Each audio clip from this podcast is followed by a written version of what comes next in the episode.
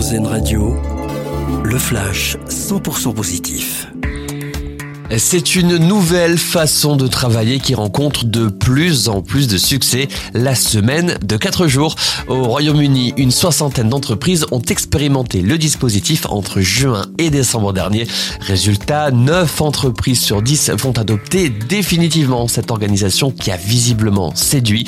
Ce test a démontré que la semaine de 4 jours avait des répercussions positives sur le bien-être des salariés, en leur permettant notamment de passer plus de temps en famille ou encore de faire de l'exercice.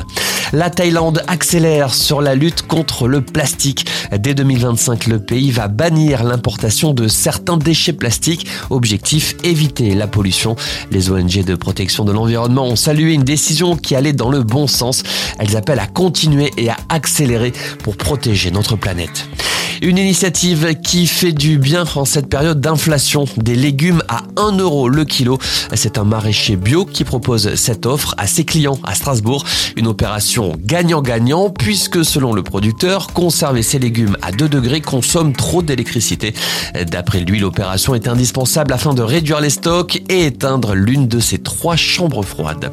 Et puis une bonne nouvelle pour tous les fans des Guns N' Roses. Le groupe vient d'annoncer une nouvelle date en France à l'occasion d'une tournée Les musiciens légendes du hard rock américain seront sur scène un seul soir le 13 juillet prochain à Paris La Défense Arena. Si vous souhaitez assister à ce concert exceptionnel, ne tardez pas. Ouverture de la billetterie demain à 10h.